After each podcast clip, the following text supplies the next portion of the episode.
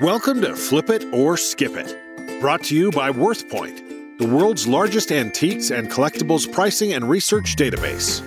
Buy right, sell right, and profit more with WorthPoint. Now, let's meet our hosts.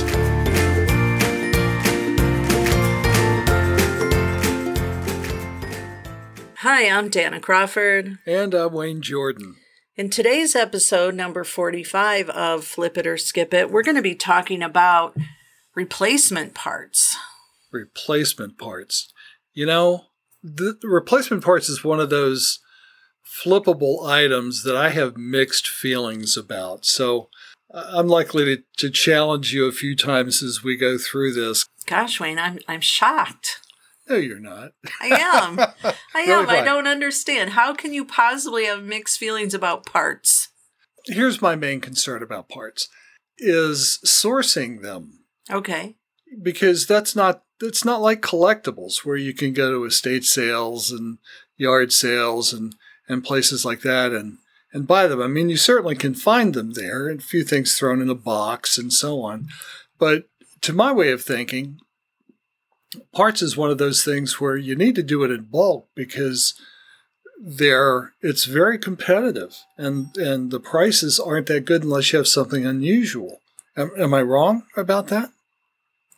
Well, no, I I can understand your concern about, you know, finding them, but you could go to a garage sale and it's a retired plumber that has boxes and boxes of parts.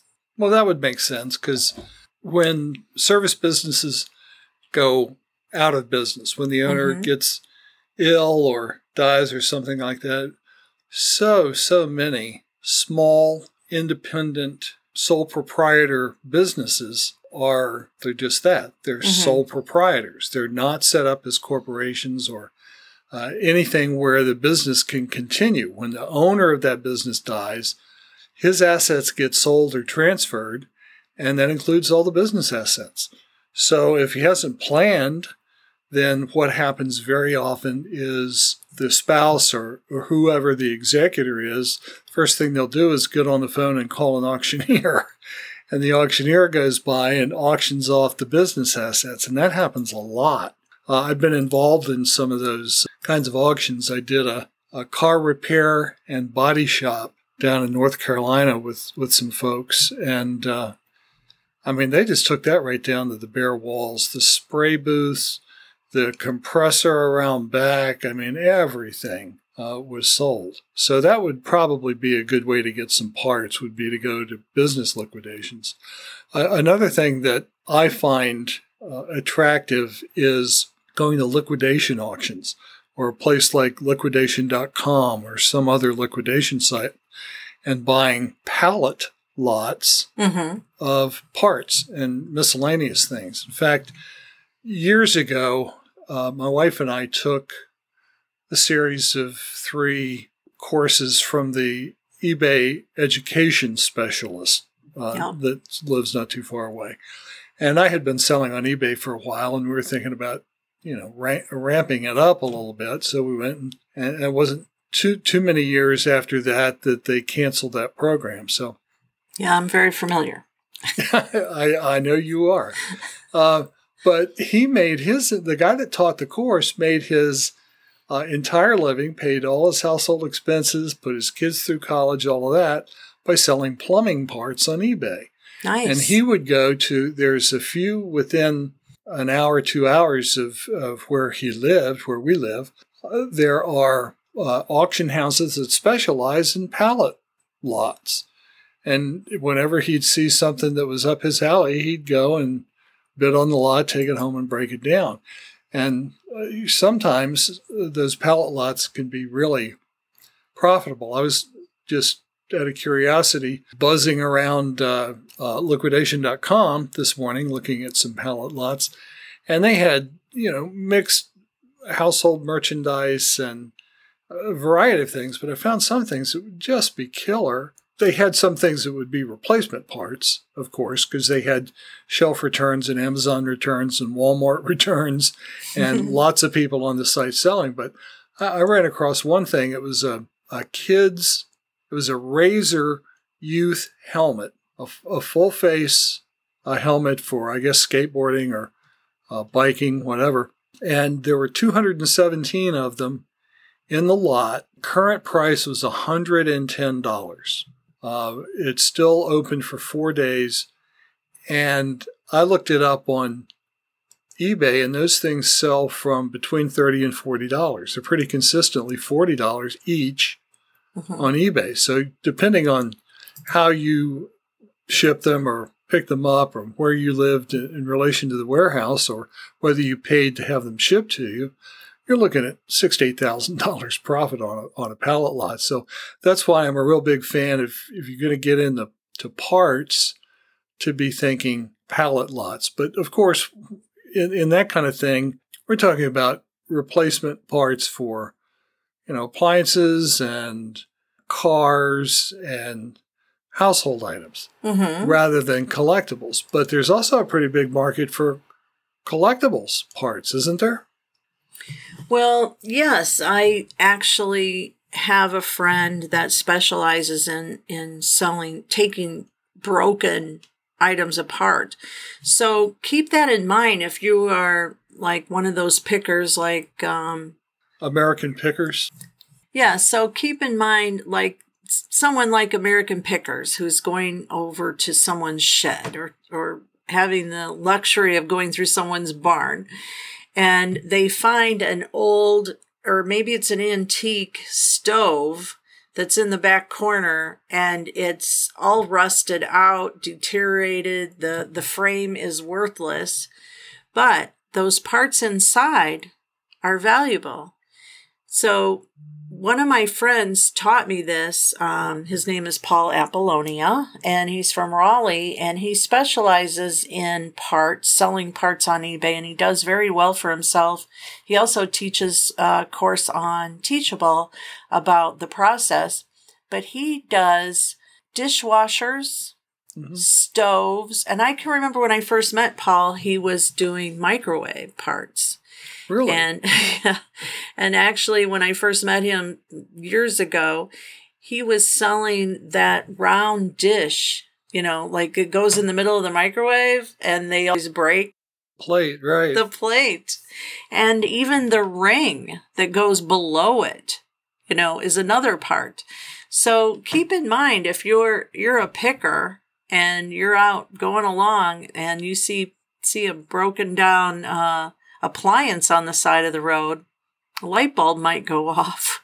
Right. That, you know, you can take that apart and sell it part by part by part. Yeah, I can see how that would be good as long as you can make enough money to pay for the time you spend taking it apart. But I know from personal experience, when I had my uh, restoration shop, for many years we had a moving truck and we did moving service of uh, for pianos and organs and household appliances, big things that you could do one at a time rather than moving a household. You know, where some the owner would want, eh, you know, move to their new house or or whatever. And very often, people would pay us to come get it and take it to the dump. they didn't want anything for it; they just wanted it out of the way. And and shudder to think of of how many pianos we, you know, the old junky uprights to how many pianos we took to the dump, but we also took old refrigerators, stoves, and I guess if you're handy and have a place to work and a good set of tools and more patience than I've ever had, then. Uh, well, it's fun. I mean, sometimes something that you enjoy can be just as important as your time and money. Oh, I agree. It's not always about the money. For, for me personally, my standard of judgment is how I spend my time, my, how I spend the hours and minutes of my days. That's what's important to me. And if I enjoy something, and that's why I keep writing at, at this age, is that's something I enjoy doing. I mean, my wife will tell you I was changing a light bulb the other day, cussing at it. So I don't have very much patience at all. well, yeah, I think that that's something that's overlooked because, yes, our time is money and time is precious, and, you know, how much money are we making? But it was so much fun taking that item apart, and, and maybe you only got $5 for one part, but another part of that appliance brought in $50 and Right. you know so and they complement each other so when you take take apart these items they complement each other i know when i i wrecked my grandma's van and um i wanted to just park it in the driveway so bad and just part it out you know but my husband was like no that's that's got to go because i thought it was a great idea but Right. and it would be a fun project Right. and turn it all into money because it was it was totaled right. but all those parts in there were still good. oh, sure they are. Sure they are. I mean, So- that's how uh, junk yards and auto salvage places stay in business. They Right. don't even bother to take them out. right. And when Jill and I were a young couple and I needed to fix my Plymouth Valiant, we'd go to the junkyard and buy parts for it. Okay, Dana. Well, this is a good place to stop for a word from our sponsor, and we'll be right back. WorthPoint helps you make more money by ensuring that every sale brings the profit it should. We take the guesswork out of how much to pay and how high to price. The WorthPoint Price Guide lists over 500 million items, sold for prices, and photographs. 15 years of antiques and collectibles data. Put simply, WorthPoint helps you make more money. For a seven day, seven lookup free trial, go to worthpoint.com. Okay, we're back. Yours truly, Wayne Jordan and Dana Crawford, and we're discussing finding and flipping replacement parts. Let's pick up where we left off.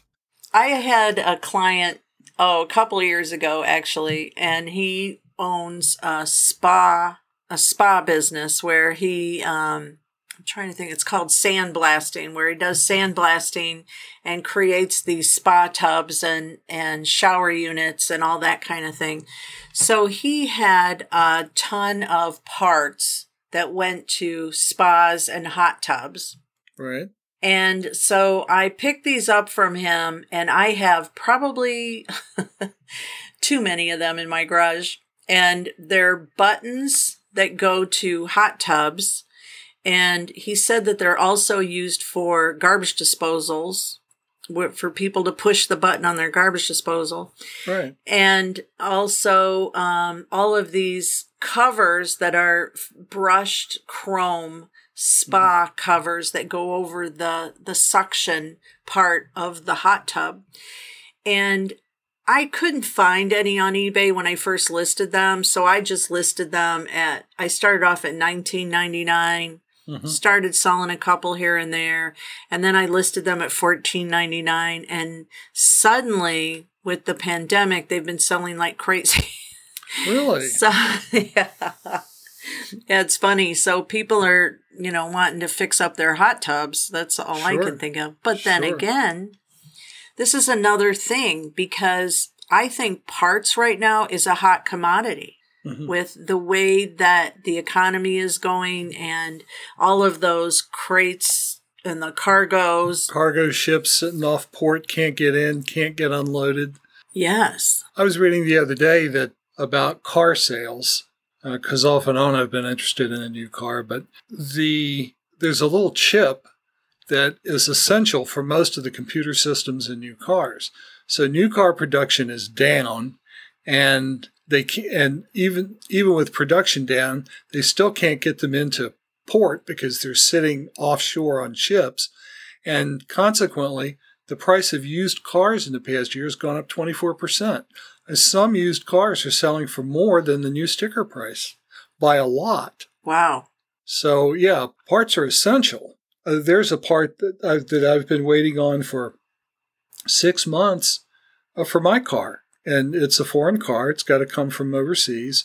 And it's not a great big part, it's just a sensor. Fortunately, I can drive the car without it. You know, I've still got to deal with the flashing light on the dashboard because I because I need that part replaced.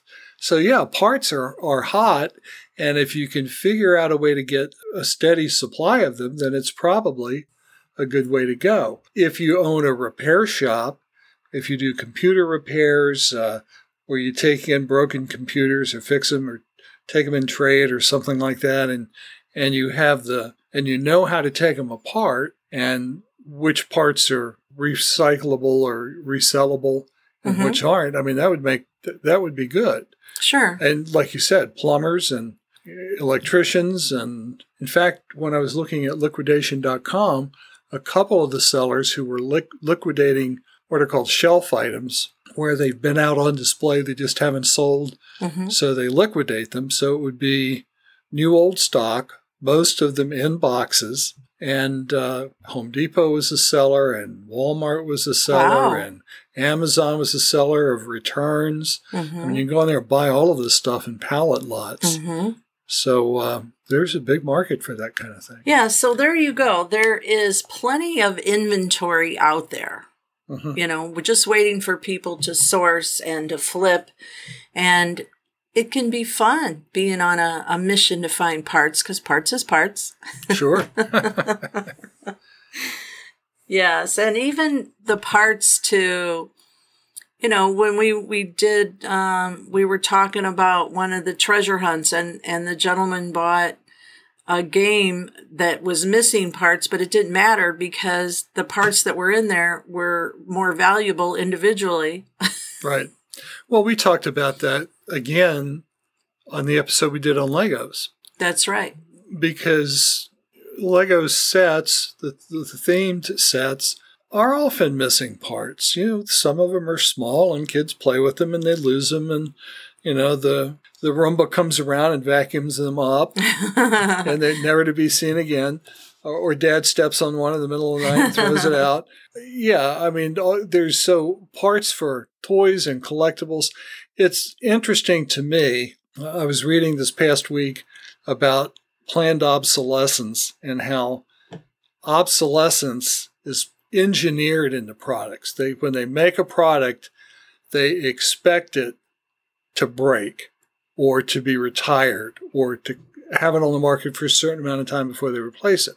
Hmm. I mean, the American technology, we are perfectly capable of making a phone with a rechargeable battery and an unbreakable case and solid electronics.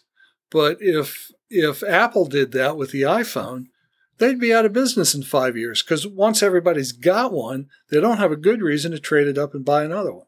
And it's like that with a lot of products.